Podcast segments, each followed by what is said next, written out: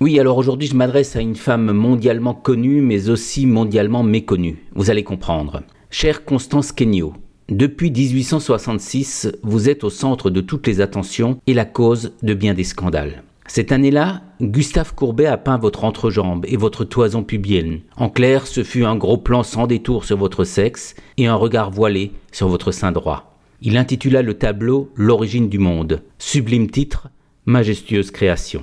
Mais savez-vous, chère Constance Kenyo, que votre identité vient seulement d'être dévoilée C'est grâce à l'écrivain Claude Schopp. Son livre L'origine du monde, vie du modèle, va paraître prochainement. J'en profite pour vous rendre hommage. Il n'est pas juste que l'on continue à regarder votre sexe sans savoir qui vous êtes. Sur votre acte de naissance, votre mère a signé d'une croix, et votre enfance a été pauvre. Pourtant, vous avez réussi à devenir danseuse à l'opéra. Votre légèreté physique et votre grâce ont été remarquées et saluées à l'époque mais vous n'avez jamais rencontré le succès. Alors, chère Constance Kenyo, vous avez changé de voie. Vous vous êtes adonné à la galanterie. C'est un joli mot de l'époque pour le monde des plaisirs et la vente de vos faveurs. C'est ainsi qu'un jour vous avez rencontré Khalil Bey, diplomate ottoman et collectionneur d'art. Il pouvait dépenser un million en une soirée.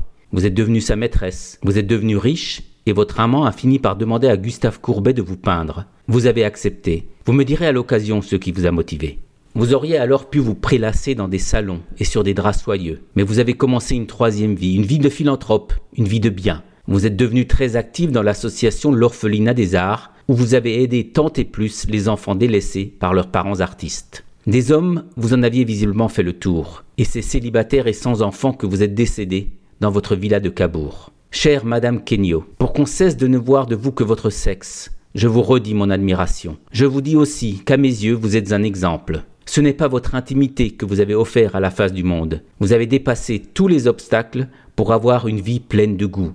Merci à vous.